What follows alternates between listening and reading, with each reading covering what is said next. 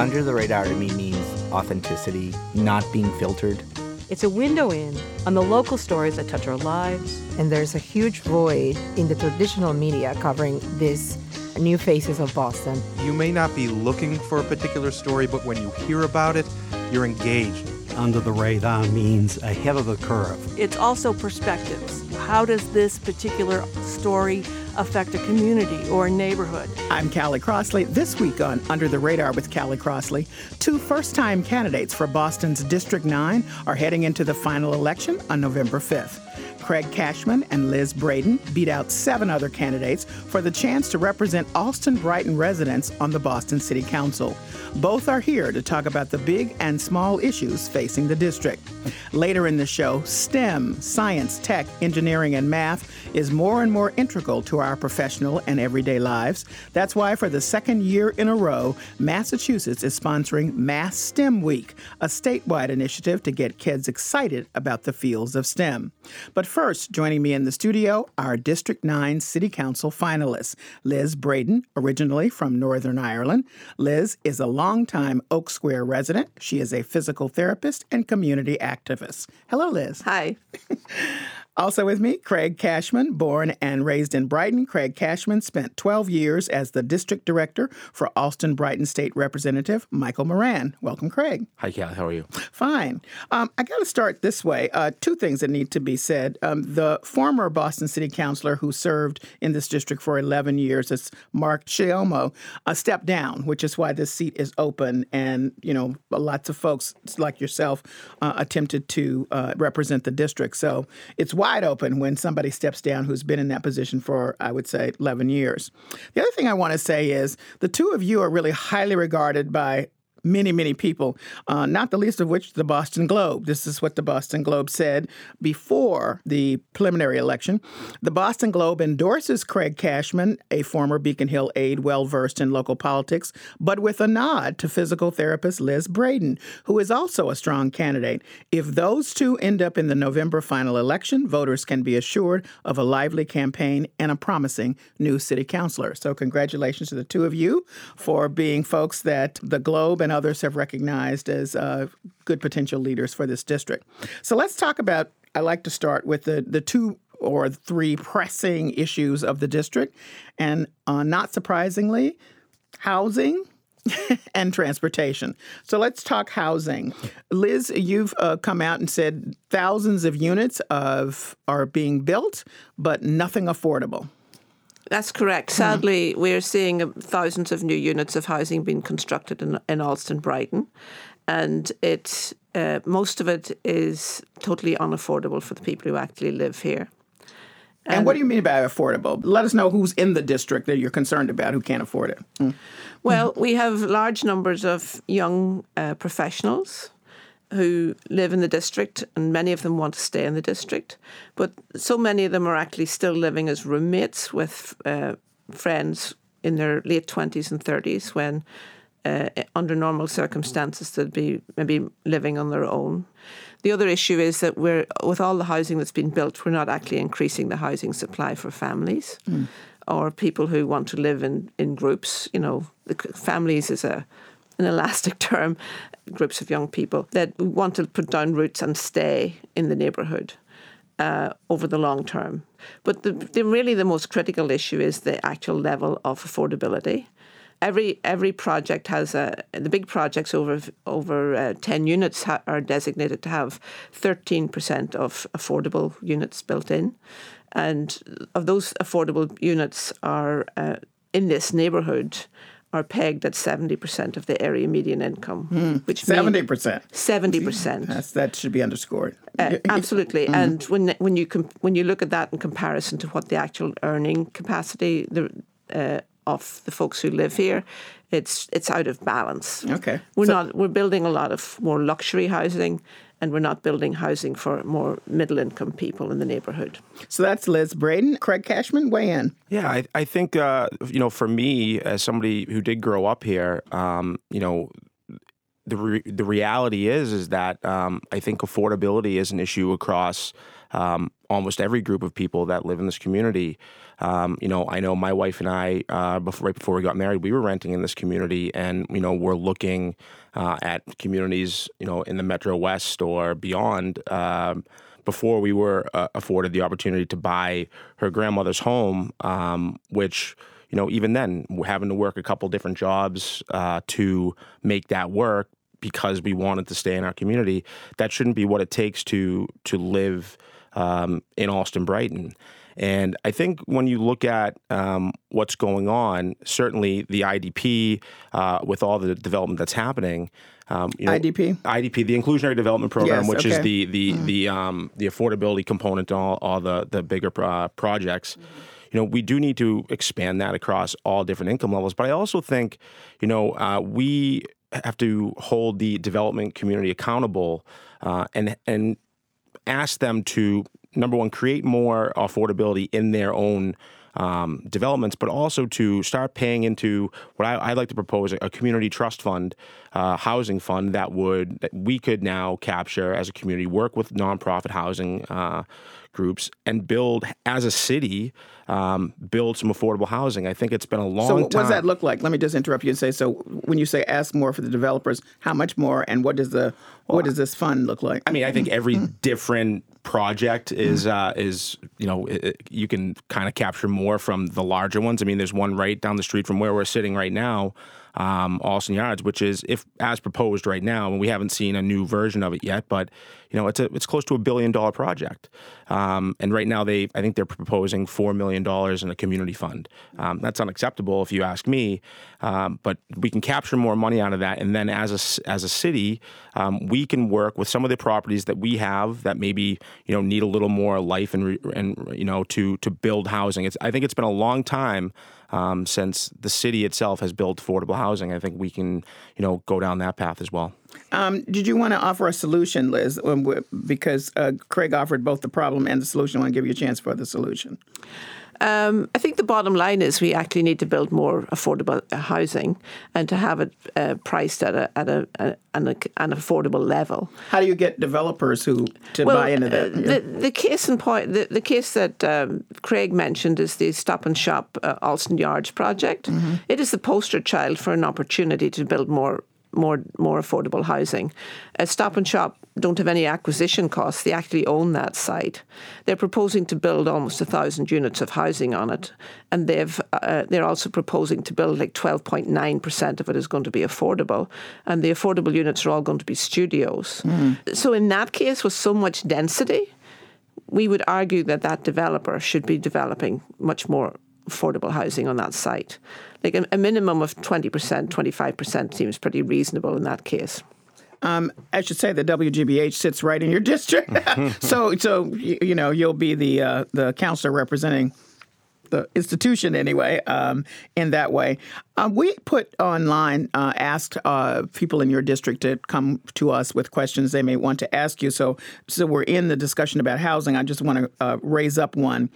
Uh, our community has this this this uh, person who wrote in said has created uh, with the BPDA. That's the big um, housing authority. Master plans for development green space walking biking transit etc but the plans are ignored by the same agency and large developments are approved as standalone projects. Will you advocate for adherence to a master plan? You know, one of the things I talked about from the very beginning of uh, this campaign, and I and I commend um, Michelle Wu's efforts uh, on the uh, abolish the BPDA. I think that that's a conversation whether we actually abolish it or we just make corrections. Um, but I've talked about standalone planning. One of the things that frustrates me about development in this community is, you know, we're going. Th- there's a scourge of it right now. We're going through it, and we have developers who could be on diagonal corners of one another, uh, and they're not working together. Uh, the city should be facilitating that. They have traffic engineers, they're doing traffic studies, shadow studies, I mean, environmental studies. And you would think it would make sense because they're in the same neighborhood, they're in or on top of each other, that they could work together um, when it talks to creating better infrastructure, you know, better, uh, you know, making sure that we're we're you know bringing these buildings up to you know environmental standards. We should all be working together uh, to do that as a community. And I think right now that's what's lacking. Certainly, we have one-offs. You know, uh, Landing, which is down where you know the Mass Pike is going to move, will most likely go through a plan development area. So that's going to go under its own plan. But I do think we need a community-wide plan um, to tackle uh, some of these issues so that everything's working together because that's not happening right now. Uh, that's uh, candidate Craig Cashman. He's running for District 9 Boston City Councilor. Uh, Liz Breadon. I, I, support Michelle Wu's pro, uh, proposal to um, and by the way, that's City Councilor ref- Michelle Wu. In case Michelle, uh, yeah, mm-hmm. City Councilor Michelle Wu's mm-hmm. plan to mm-hmm. uh, abolish the uh, BPDA as it stands. Uh, we really need a comprehensive planning approach, and the BPDA does not do planning. Mm-hmm. Uh, we need an integrated plan for the whole city and then down to the neighbourhood level that incorporates uh, really uh, our issues around transportation, especially. Uh, so much of what we see built in our neighbourhood is being presented to the community as transit oriented development, which means that they put in very little parking. And they say we don't need cars because you're going to be beside the T, but yet our T is crumbling under the stress and is needs so much investment that uh, it, it's it's not working for people. We're increasing our population, but we're not keeping up with our infrastructure. So the planning piece of it is really critical.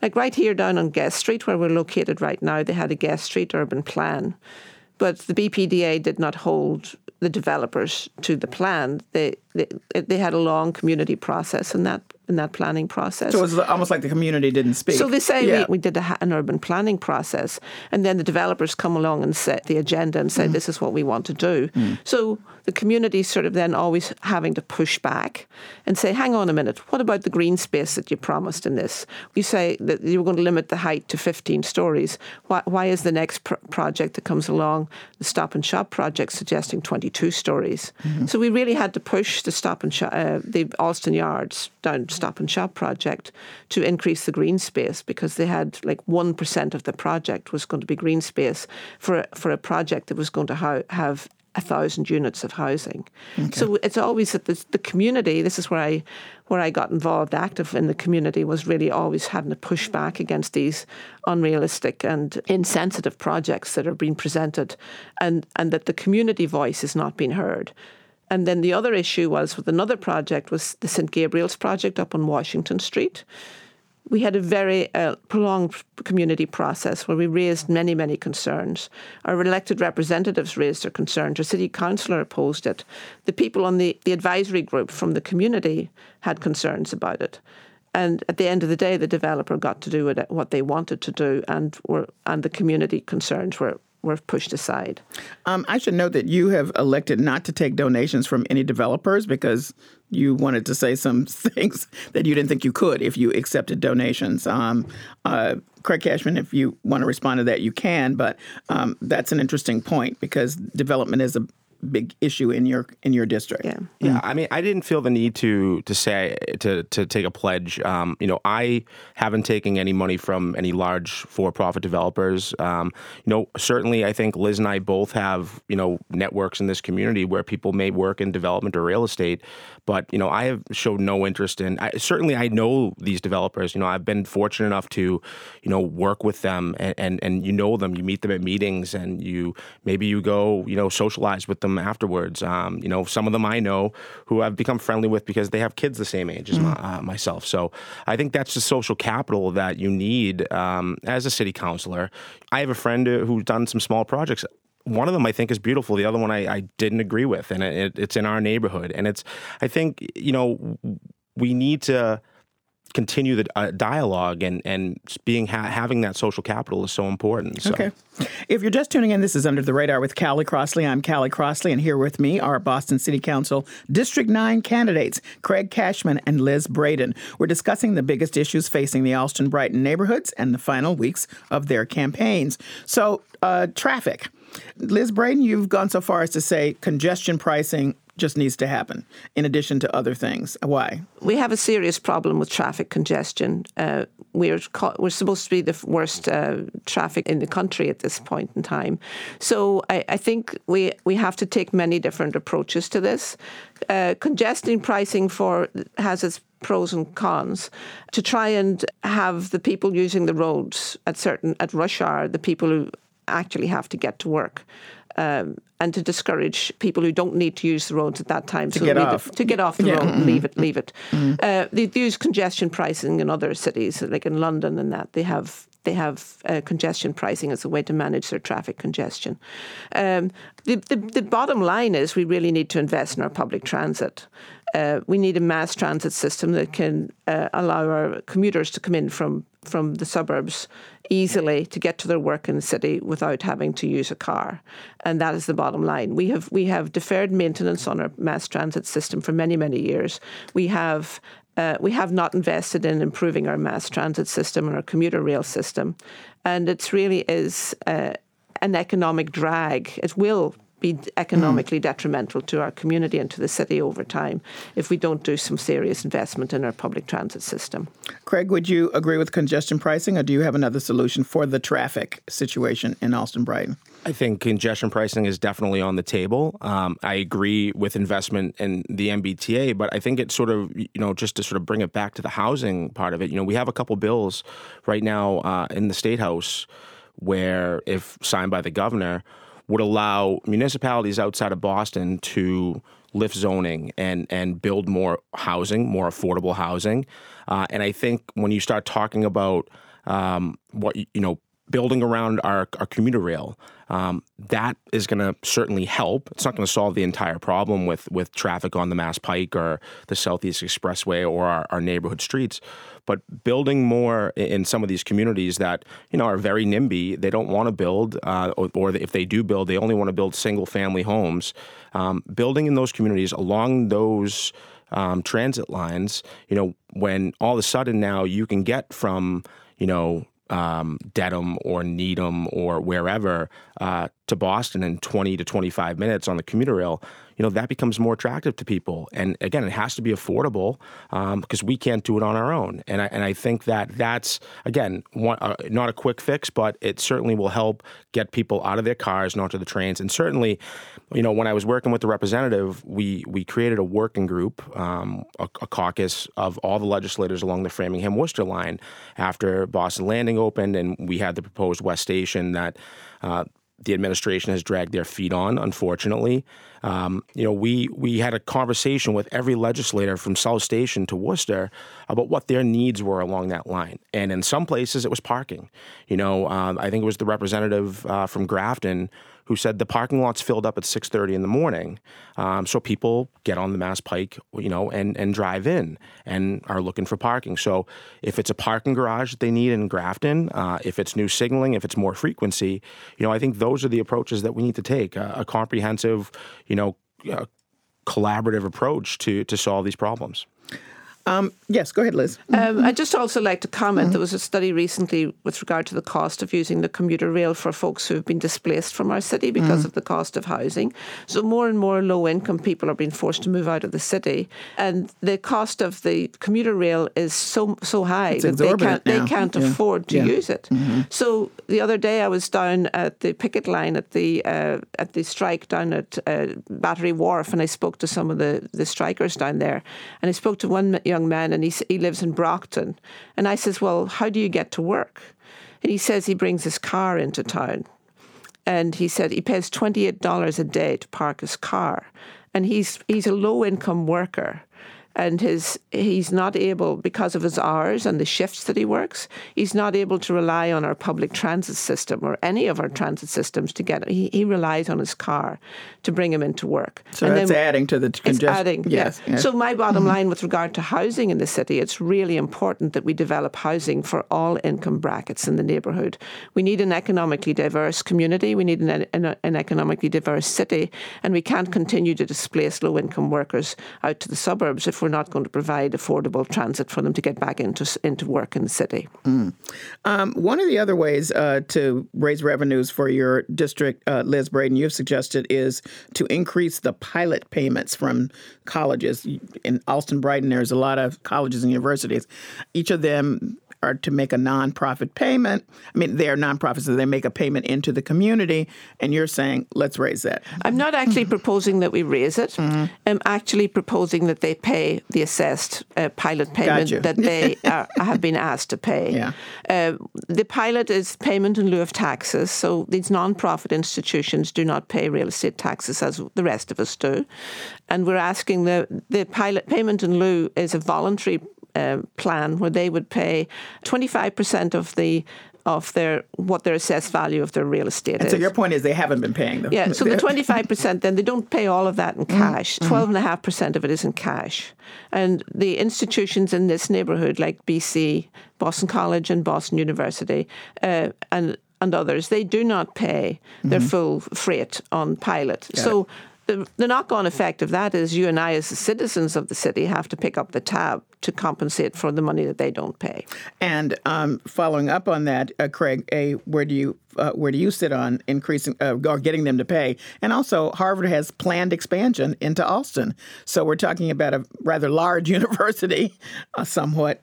One would say financially stable. Uh, you would want. I would say that. yeah, would want to be getting that payment as well. Yeah, I don't think you'll find anybody in our community who who doesn't think uh, these colleges should be paying what they're asked to pay, and you know they like to use the community benefits um, that they do give to our community as a way to to say, well, look what we did, so this is okay, and just not even want to talk about.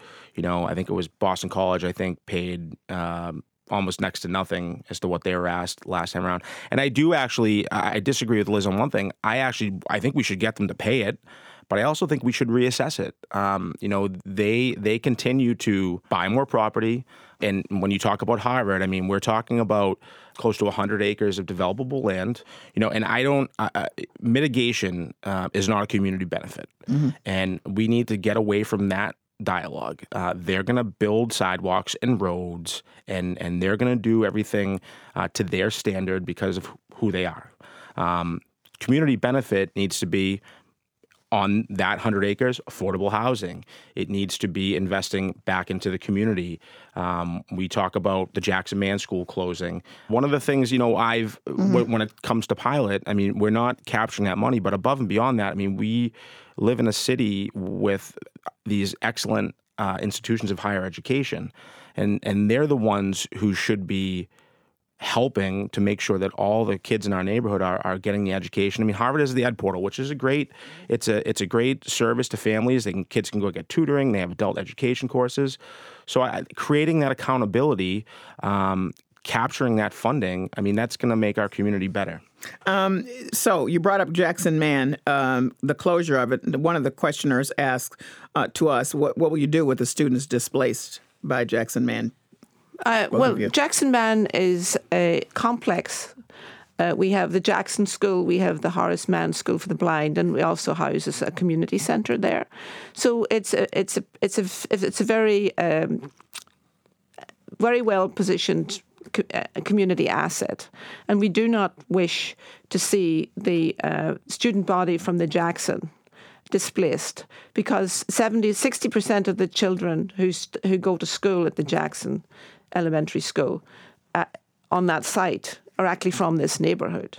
So we want to, and, and it's very uh, in close proximity. They have the community centre that provides after school. So what will you do? What, So I really feel that we need to ensure that, that the Jackson School is not uh, relocated out of the district Mm. because we have a large body of students who actually live in the district and they should be able to attend that school. And there's another forty percent of students who come in from out of dis- out of out of the out of Allston Brighton.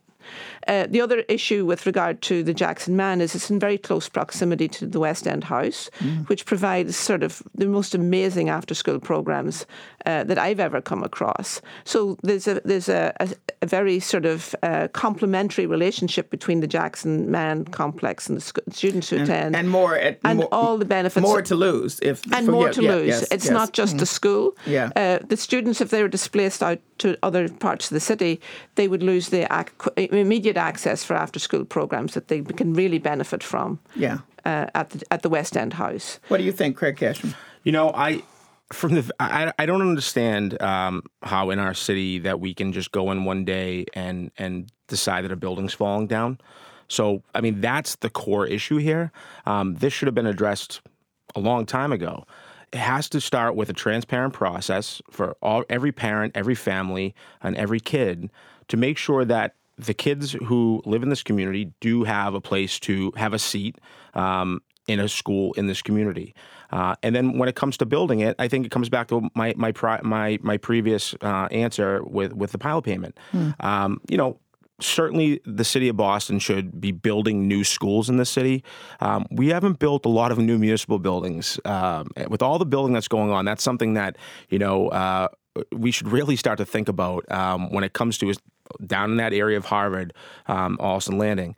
You know, I think we're building our first firehouse for the first time in 40 years um, now. So when you start talking about building new schools, building new municipal buildings, senior centers, this is something that needs to happen, and it needs to happen in every community, including ours. Uh, and we have the room to do it. Um, and again, I think it's just accountability, making sure uh, that that we're planning for the future because we're growing. Um, and I think kids come with that growth. Uh, students come with that growth. So making sure that we have seats for them, making sure that we have, as Liz said, there's a community center in that building. If that when that community center is knocked down, we no longer have uh, a BCYF um, Youth and Families Community Center in our neighborhood. Um, there are others that have two or three, and we deserve better than that. And pilot money is part of that. And um, again, it's just it's all a transparent process and making sure that we're doing right by our neighborhood and our families and kids. I think the, the other issue with regard to Jackson Mann is that we we actually do not have an open and and transparent process. Like uh, it, they said they were going to close it in two years. We're now down to 18 months and we still don't have a plan. And so the parents and the teachers and the community at large who use that facility need to know what's going on yeah. and have a really strong community process so that we can make the best possible decision about the future of that complex for the neighbourhood and for the students that, mm. that go there. If you're just tuning in, this is Under the Radar with Callie Crossley. I'm Callie Crossley. I'm here with Boston City Council District 9 candidates Liz Breadon and Craig Cashman. We're talking about the final weeks of their campaigns ahead of the November 5th elections and the issues for the Allston Brighton neighborhood. Now, here's a question that came in um, totally different from all the other things we've been talking about. And the questioner says the Boston Police Department does not have a non discrimination policy for transgendered people. By the way, this questioner says neither one of you have mentioned transgender people, and they're just raising that.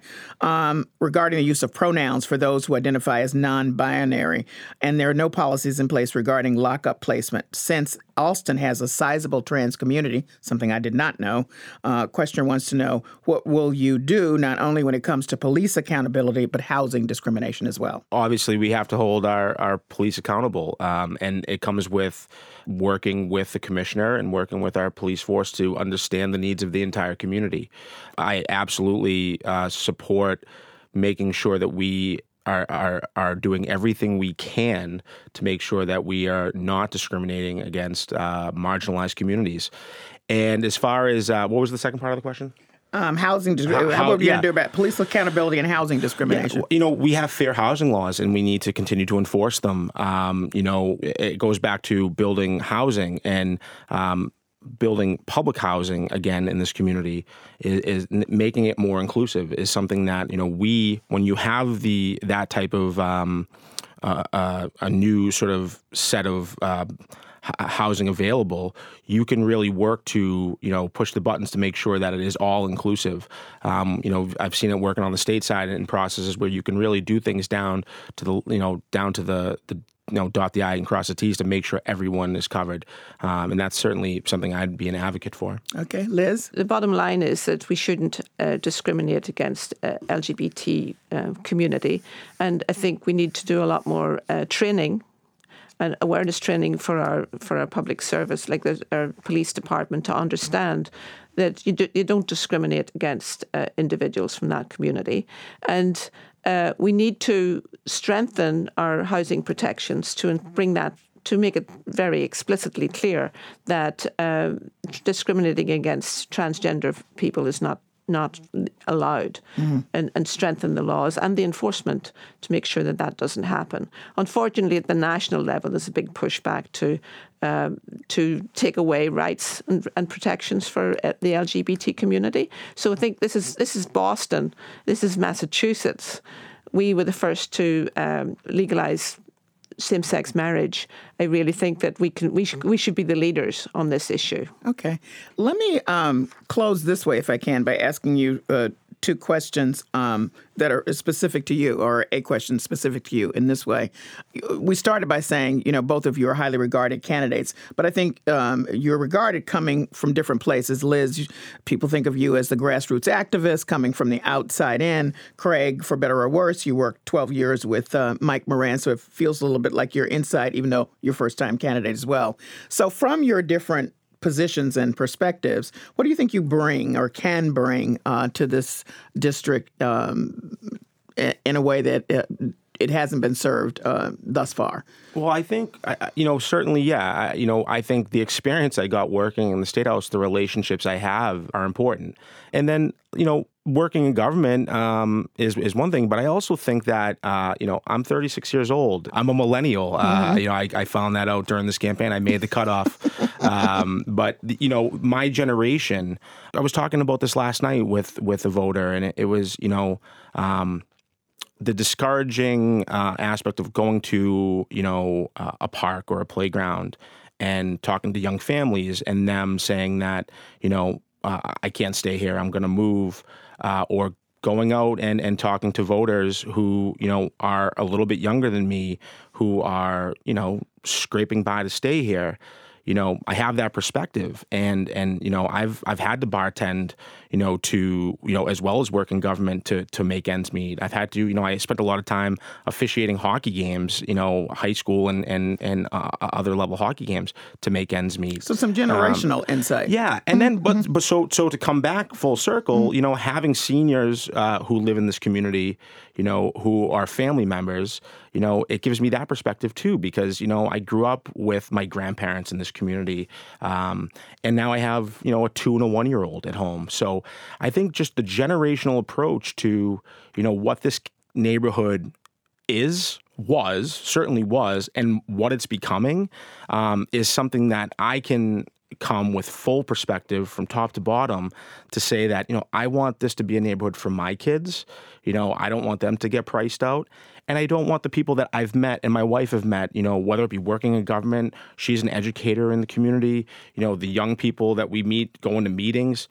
I want them to be able to stay here too. And the reality is, is that's not the case anymore. It's getting tougher and tougher, and, and everybody in the middle, whether it's fa- generational families, renters, our immigrant community, the, the working class is getting squeezed in this community, and we're becoming, a, unfortunately, a community of um, you know, well, well, empty luxury apartments and millionaires, and that's that's something that I'm going to work to to fight against every day. Okay, Liz Breadon, from your grassroots activist perspective, what do you think you bring? To- well, mm. you know, as soon as I open my mouth that I'm not from, I'm not from here. I'm an immigrant. Um, I, I came to Boston, uh, and it was professionally and uh, personally a really, really uh, incredible experience, and it offered me opportunities that I wouldn't have had at home.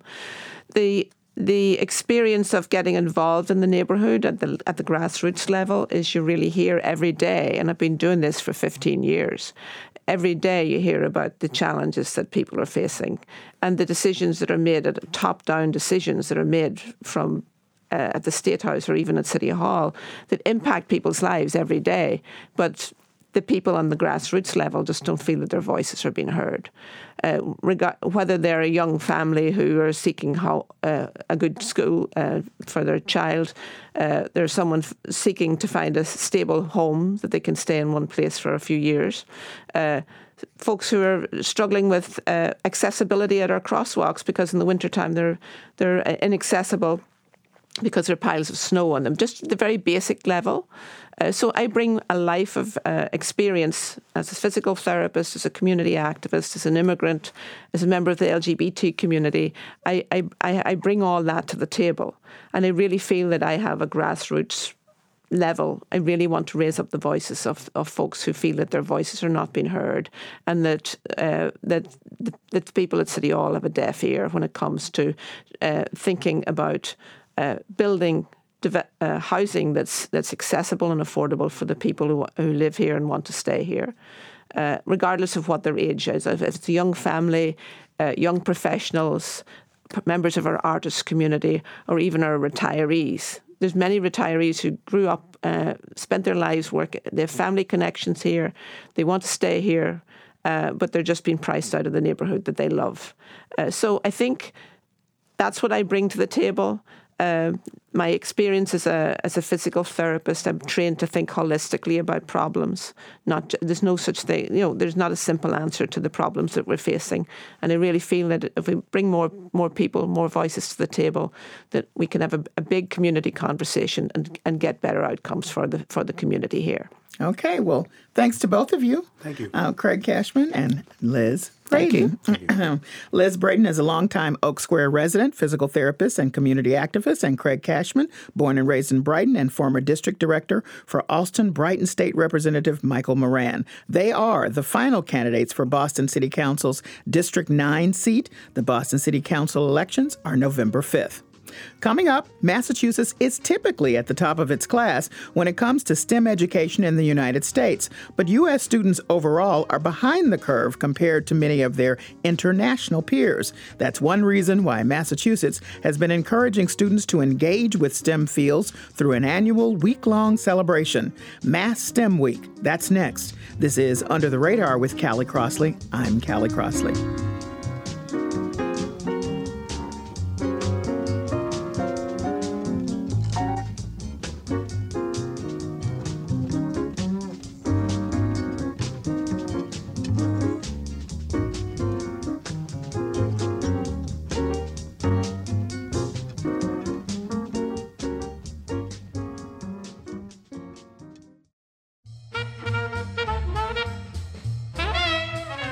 I'm Callie Crossley, and this is Under the Radar with Callie Crossley. And now for the part of the show we call Lagniappe. That's Creole for something extra. Most jobs these days require at least some skill in the fields of STEM science, technology, engineering, and math. Classes in STEM education are integrated in K 12 curriculums across the country and here in the Bay State. That's why, for the second year in a row, Massachusetts has instituted a week long initiative aimed at getting kids excited about STEM with a long term goal of building a pipeline of skilled workers ready to join the ranks of its growing STEM workforce. Mass STEM Week includes a variety of special events and activities organized by participating schools and STEM outreach organizations. My guests in studio today represent organizations which make STEM education a year round undertaking. Lisa Freed, STEM program manager at the Bedford based robotics company iRobot. Lisa is an engineer and a 2017 Woman Worth Watching Award winner. Welcome, Lisa. Hi, how are you? Oh, I'm glad to have you. Andrew Deshane is an associate mechanical engineer at iRobot and a recent graduate of Boston's Wentworth Institute of Technology. Hello, Andrew. Hi. And uh, Olu Ibrahim, founder and CEO of the Lowell based organization Kids in Tech, which partners with schools to provide after class STEM activities to students ages 8 to 14. Welcome, Olu. Thanks for having me. Well, this is great because I think uh, no one would argue that STEM is is so integral to all of our lives, and so that for the second year in a row to have Massachusetts sort of put a highlight on those skills and try to get kids excited is is really quite something. Lisa, I'm going to start with you. How did iRobot get involved in this year-round STEM education outreach? So, our hmm. STEM program is actually celebrating its 10th year this year. It's an initiative that comes straight down from our CEO, and he's very vested and passionate about us giving back. And giving back in a way that is real, that impacts the students, and really gets them excited about the careers that are open to them in STEM. So, they started the program back in 09, and it's been going strong and growing ever since. And so, we really feel that it's a part of you know our DNA to be talking to students and sharing our passion because iRobot has some of the most passionate engineers that I've ever met. They love what they do. and they're excited to share it with those students. When you go to the schools, what do you do when you get there? I know it's age appropriate, but Yep. but yeah, but Well, that's actually a really good point. It is age appropriate. We don't have a canned program. Mm-hmm. And I think that's what makes it exciting is we really look at who's the volunteer going and what do they really enjoy doing? Are they a software person? Are they a marketing person? And then we look at who are we visiting? You know, is it a second grade? Is it a kindergarten? Is it a college classroom? And we try to tailor the program for that. Generically, we're always bringing our robots. We bring them into the classroom, we'll show the kids what they're doing, and then talk about who works on the robots, what kinds of careers are out there, why do the robots have those jobs. And most times, our engineers are also providing a little bit of a challenge for the students. We like to talk to them about, okay, what, what robot would you make? Hmm. Why would you make that robot? So when we're in a classroom or any other educational group, it's really about what's going to inspire these kids and what's going to get them excited. So you can give a perspective since you all have been doing this for 10 years. Can you see a difference when you first started were kids like, what are you talking about? And now is there a little bit more um, knowledge about robotics, STEM skills, some of that as you go into classrooms?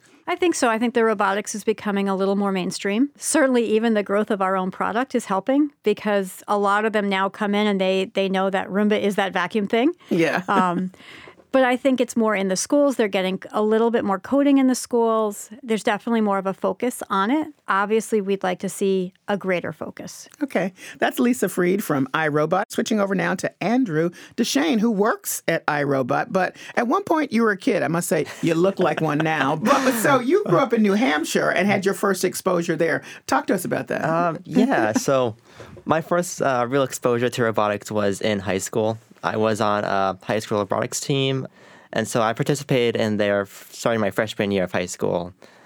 I honestly didn't know what I was getting into back then. I didn't really know what STEM was.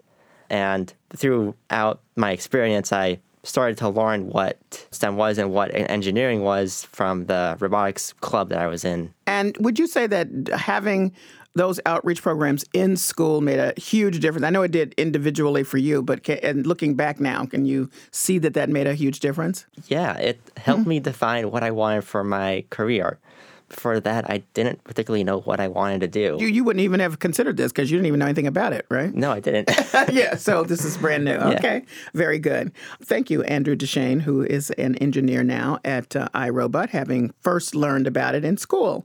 Olu Ibrahim, that's why you set up your company, Kids in Tech. We've mm-hmm. discussed that STEM is across many disciplines, mm-hmm. so we're talking, you know, science and tech and engineering and math. Mm-hmm. For you, Kids in Tech, your company, you wanted to give an opportunity after school for young kids. Talk about what the pro- how your program operates. Yeah, so we have partnerships with schools and we go on site to those schools after school once or twice a week and we do different projects with the kids. So anything from typing to coding to web design to graphic design. Our hope is to make sure that we close the achievement gap in terms of computer science, computer literacy, and computational thinking skills. And then we also have companies like iRobot who come in and do specialized workshops with the kids so that they get exposure to different types of technology such as robotics and human factors engineering, biotech.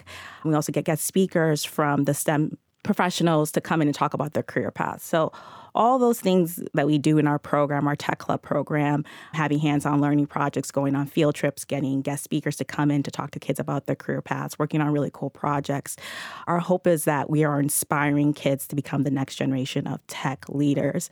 Um, and research just tells us that early exposure matters. And you can see with the case of uh, Andrew. Andrew, yeah, exactly, that having those early experiences, showing kids the way, they're more likely to do STEM. And you, Olu, are focusing on some of those poorer communities that maybe those kids wouldn't have access at all. Andrew was talking about he was surprised to to learn about STEM. But for you, are you going into settings where the kids are like, "What are you talking about?" And this is their first exposure. Yeah, exactly. A lot of times it's what is tech? I really I see it all the time, but I really don't understand it. And so, for instance, this year they're learning about computer uh, engineering. I remember this one girl named Frances when she's like, "What is computer engineer? I've never heard what computer engineering does." And so we explained it to her. Her and she was building her computer and like learning about Raspberry Pi. And she's like, oh, this is really cool. And we have. And what is Raspberry Pi? Raspberry Pi Other is than something of, to eat. it's, a, it's, it's, a type of computer. Um, Okay. I think it's like the third uh, most popular computer in the world. Oh, okay. Um, so I'll, I'll drop that at a cocktail party. So yes, exactly. We're I believe that there's untapped talent in the tech field, and kids are the solution to that. And so kids from all different types of backgrounds need to have access to tech. So we often talk to low income kids because there's untapped geniuses there too. And for us to build a better, inclusive tech sector that creates better products, we need everybody at the table. So kids like Frances, when she gets excited and the concepts make sense to her, we're opening a light bulb for her to become a future tech professional, which we need for our economy to thrive. I want to pick up on that in just a minute, but I wanted to emphasize that this is the reason why uh, Mass STEM Week was created, was to actually put highlights on all of these efforts and really to talk about it so there's more exposure. This is Congressman Joe Kennedy, who is uh, co-chair of the STEM Advisory Council, promoting the first Massachusetts STEM Week. Did you know that there are more computer programmers, statisticians, and medical professionals working for the Boston Red Sox than there are baseball players? STEM jobs are as diverse as the people who fill them. And today, expertise in STEM subjects is valuable in so many professions. That's why we need more young people interested in STEM to understand where it fits into their lives and the world around them. So, Olu, you just started uh, touching on this, and I want all of you to weigh in on it. It's not just knowing the skills. This is an important foundational piece of our economy now. These are some of the languages you need to know. As I was saying before, it's just it's important because we need uh, young people to enter tech. How we live, work, and play, the underpinning of that is tech. At least for kids in tech, and why we started it is we want kids to know there's a pathway to the tech field, and it's the livelihood of what we're going to do. We need new inventions. We need faster ways to work, live, and play. And our kids, if we can get them to be creative and learn about tech, they're going to create better inventions. So that's why it's really important to get all kids access to it. And Andrew, you're sort of the living embodiment of the pipeline. You're, you know, this is the pipeline they're trying to create, Mhm. are more kids like yourself and others. Um, when you're out there working with the kids, what do you what what do you take back? Did you come away with thinking, "Wow, this was really uh, important for me to have been there to express Yeah, what's I- happening"? Tell, talk to me talk to me about that. Okay. Mhm. Um, sometimes you know we find these kids and some of them are very very interested in what we're actually showing them, and and then I feel like I can give them more information about what they're actually doing. Um, just recently, I was at a STEM event and I got a kid from not even understanding what programming is to making a very very simple program with one of our robots. And at first, he was just touching the screen, and I don't think he knew what he was doing, but it was at the end of the day, and him actually being able to make the robot, you know, drive up, down, left, right. It was actually pretty amazing. Lisa Freed, same question to you. I mean, this is so important to iRobot. You have a whole department. We're just going out to talk.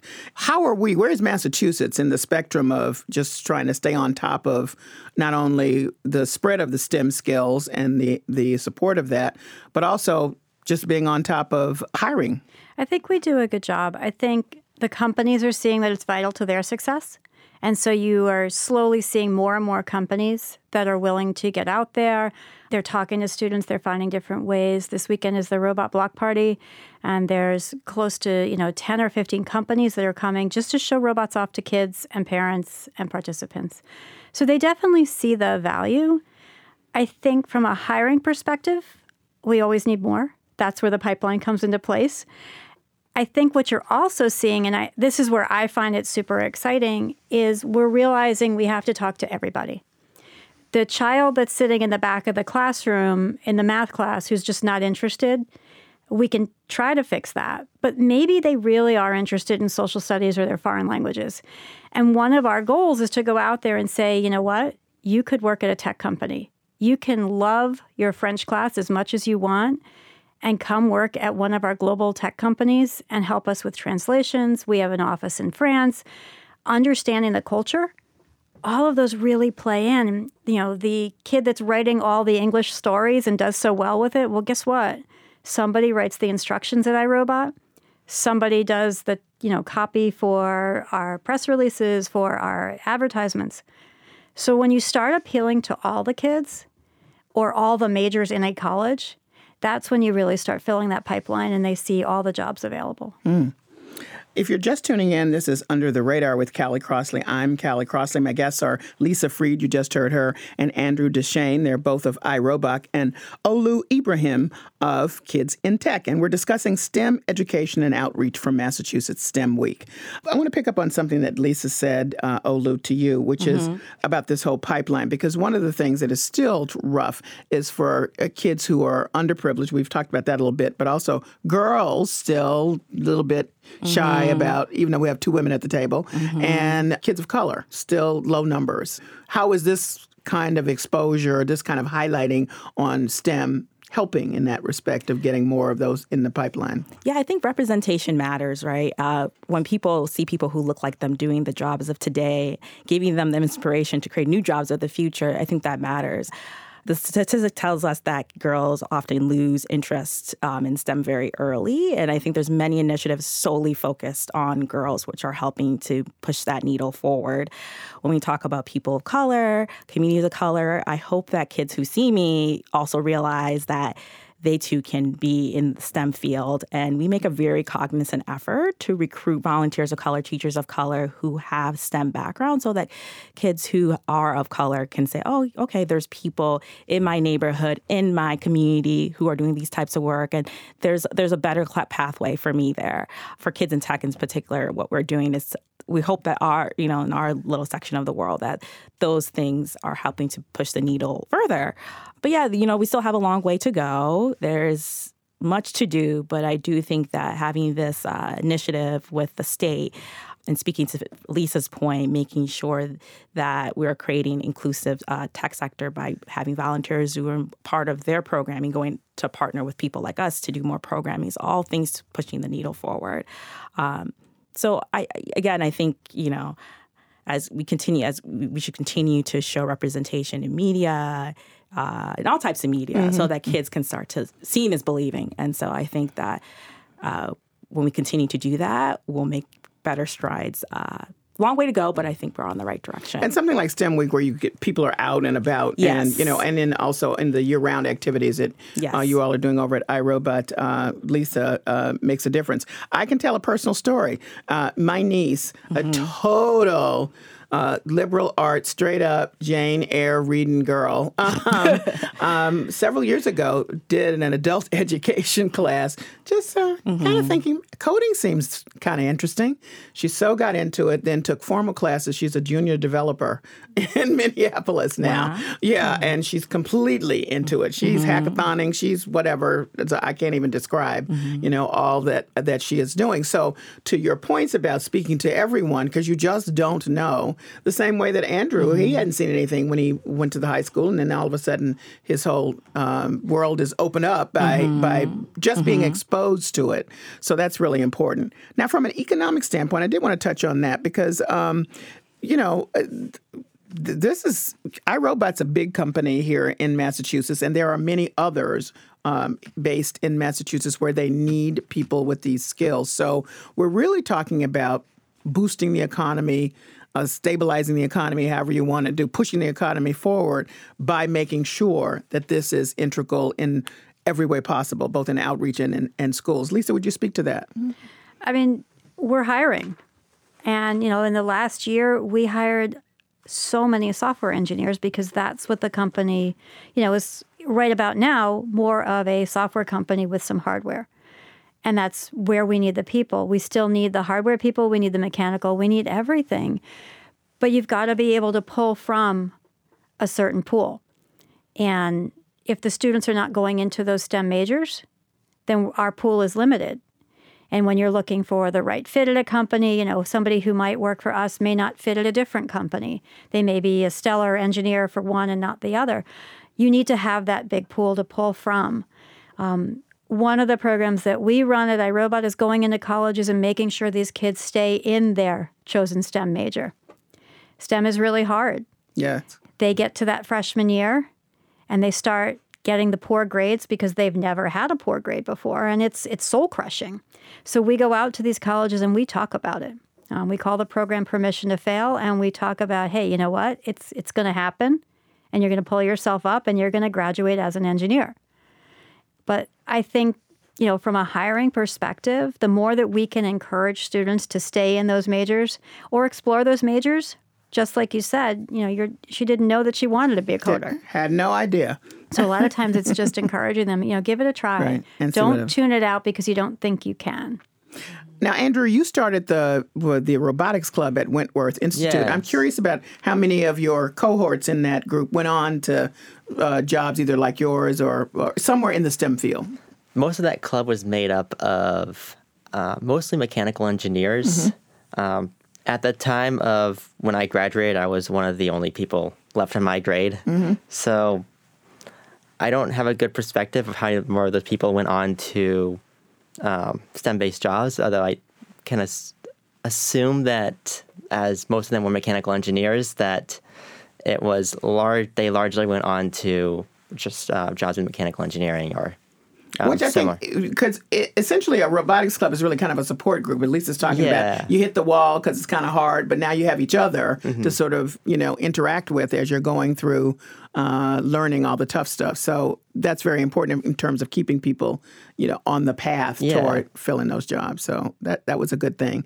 You made the point, uh, Olu Ibrahim of uh, Kids in Tech, that in a lot of the poorest communities in Massachusetts, tech companies are building. So there's a disconnect unless you know there's w- we work to make sure that these kids are get these skills and and and get employed. Mhm. Yeah, exactly. Um, uh, with in the greater Lowell area, we see a lot of tech companies in and around coming in, um, and you know the kids that we serve, we want them to get ac- access and connected to the that tech sector earlier. So they, so local. I feel like t- local talent is also also uh, local, diverse, inclusive talent is uh, a great way to build that pipeline and. Uh, when kids see that inve- their communities investing in them, they're more likely to stay, go to school there, and then invest back. So that's my hope for kids in tech, especially what we're doing in Lowell, is connecting kids, kids of color, kids of, or kids who are just low income, ha- also have access to this vibrant biotech and tech scene. Um, and yeah, if we can, if we can, that that's one of the ways to also solve this uh, massive uh, crisis of all these unfilled jobs. There's so many. I think it's like two million plus. Uh, you know, there's just there's we just need more people to choose STEM. Um, so I think locally, local solutions for for uh, national problems. So that that's what we're doing at Kids in Tech, based in Lowell. All right. Well, I thank you all for joining me and highlighting uh, the upcoming Mass STEM Week and the work that you're doing in outreach. And um, this is kind of thrilling, actually. Thank you. Thanks for it's not something us. I could do, but I'm really appreciative of it. Anyone can do it. Like, right. like, like your niece, right? She okay, she- listen, yeah. raspberry pie. That's what I'm throwing around now. Uh, Lisa Freed is the STEM program manager at the Bedford based robotics company iRobot. Andrew Deshane is an associate mechanical engineer at iRobot. And Olu Ibrahim is the founder and CEO of the Lowell based organization Kids in Tech. Mass STEM Week will be taking place from Monday, October 21st through October 25th. Um, so I hope everybody pays attention to that. Thank you all. Thank you. Thanks. Thank you. That's it for this edition of Under the Radar with Callie Crossley. Join us next Sunday at 6 p.m. for the stories you may have missed. In the meantime, you can find our show, links to stories we discussed today, and bonus content on the web at wgbh.org slash news. Listen to our show on the WGBH app and take UTR with you. Subscribe to our show wherever you get your podcasts. Be sure to connect with us on social media. Follow me on Twitter at Callie Crossley and like us at facebook.com slash under the radar WGBH. Our intern is Melissa Rosales. Our engineer is David Goodman. Francisca Monahan is our producer. Under the Radar is a production of WGBH.